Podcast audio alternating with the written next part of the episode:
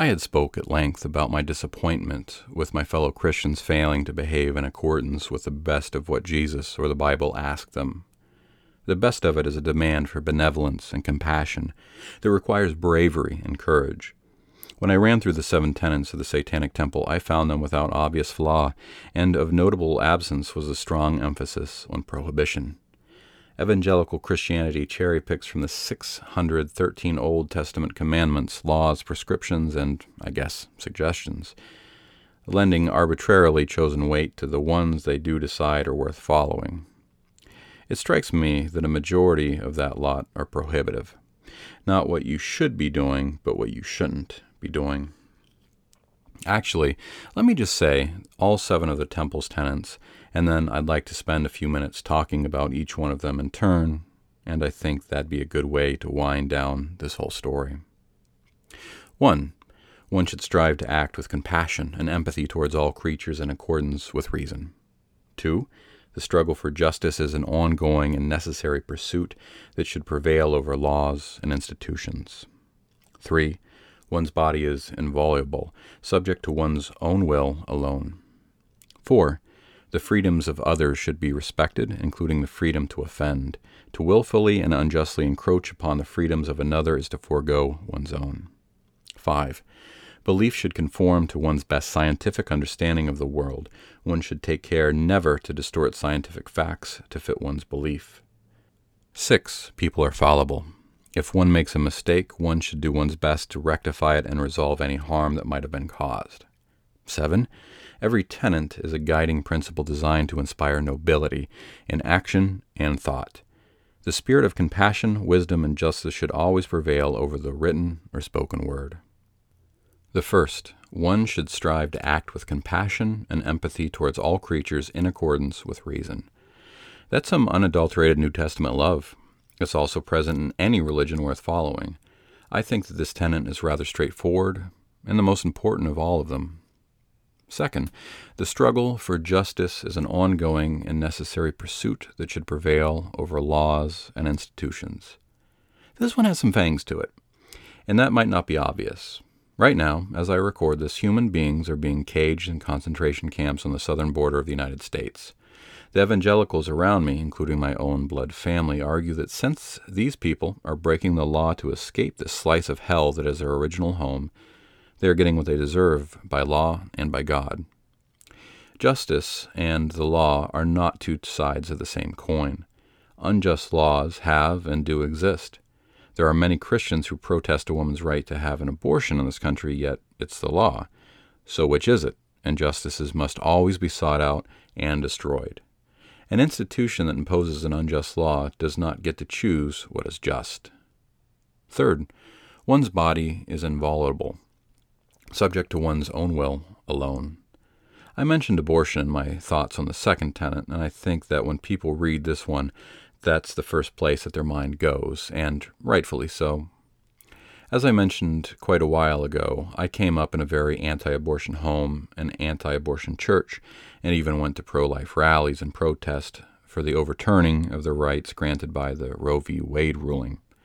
Critics of the anti abortion movement have said time and time again that they can't call themselves pro life if they're also for the death penalty or for wars or for liberal gun ownership rights.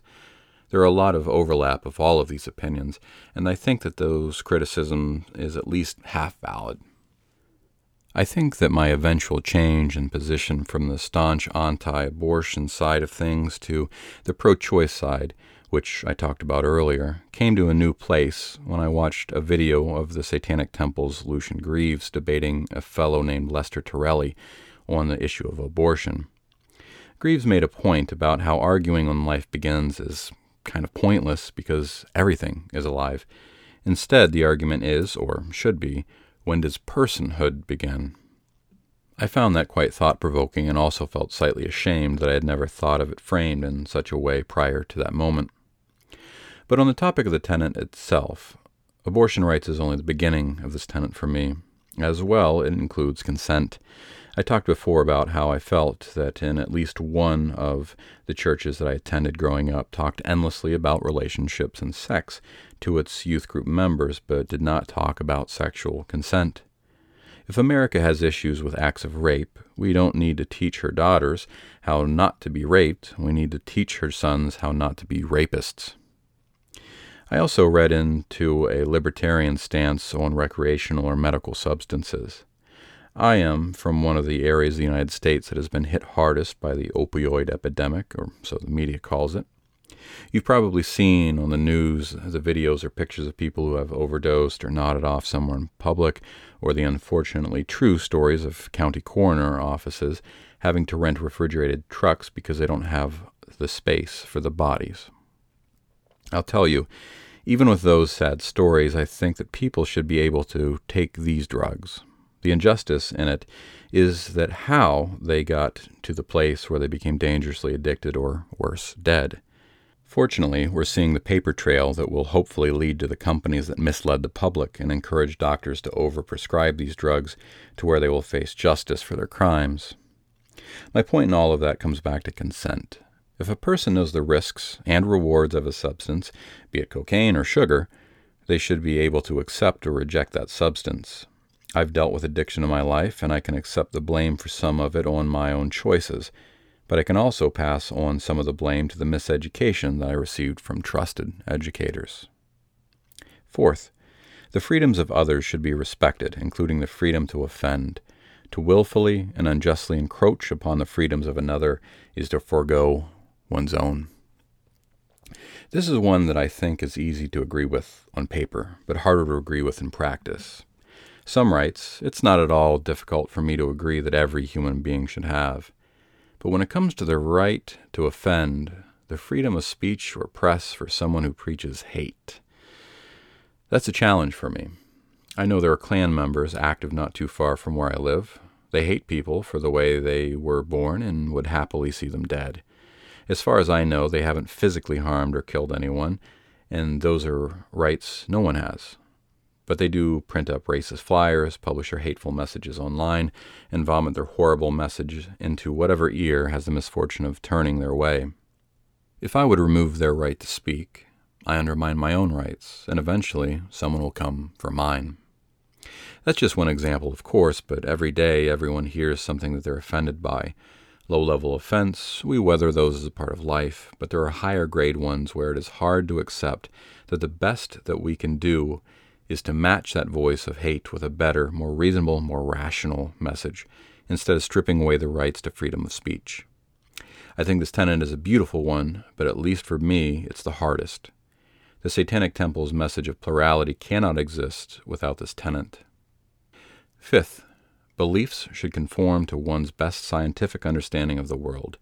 One should take care never to distort scientific facts to fit one's beliefs.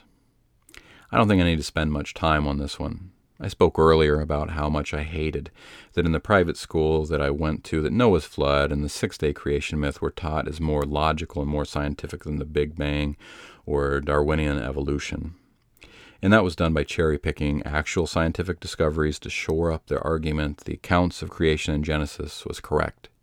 Twisting legitimate scientific progress to fit into a supernatural narrative not based on fact is its own kind of sin. I'm wholly on board with this one. Sixth, people are fallible. If one makes a mistake, one should do one's best to rectify it and resolve any harm that might have been caused. Simple, straightforward.